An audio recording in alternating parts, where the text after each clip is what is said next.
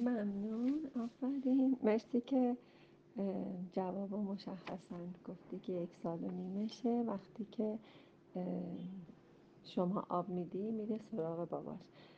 اینو خیلی سخت نگیرید. به نظر من یه جاهایی روان باشیم خیلی بهتره. بذار ساعت سه بخوره. هیچ اشکالی نداره.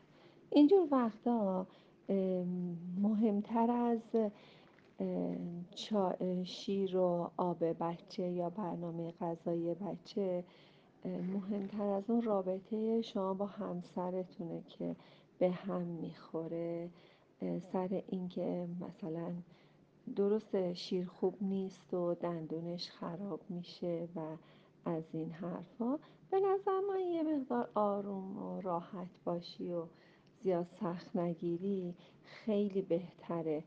چون اصلا از همین موقعیت ها بچه ها استفاده می‌کنن و واقعا احساس می‌کنه که باعثی درگیری میشه یا یه برنامه به اصطلاح بحثی بین پدر و مادرش میشه.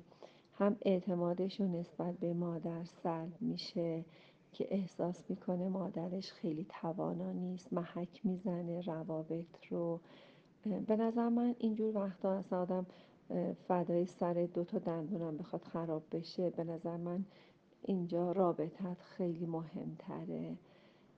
زیاد سخت نگیر ولی شب از طرفی حسابی شکمش رو پر کن و همون ببر.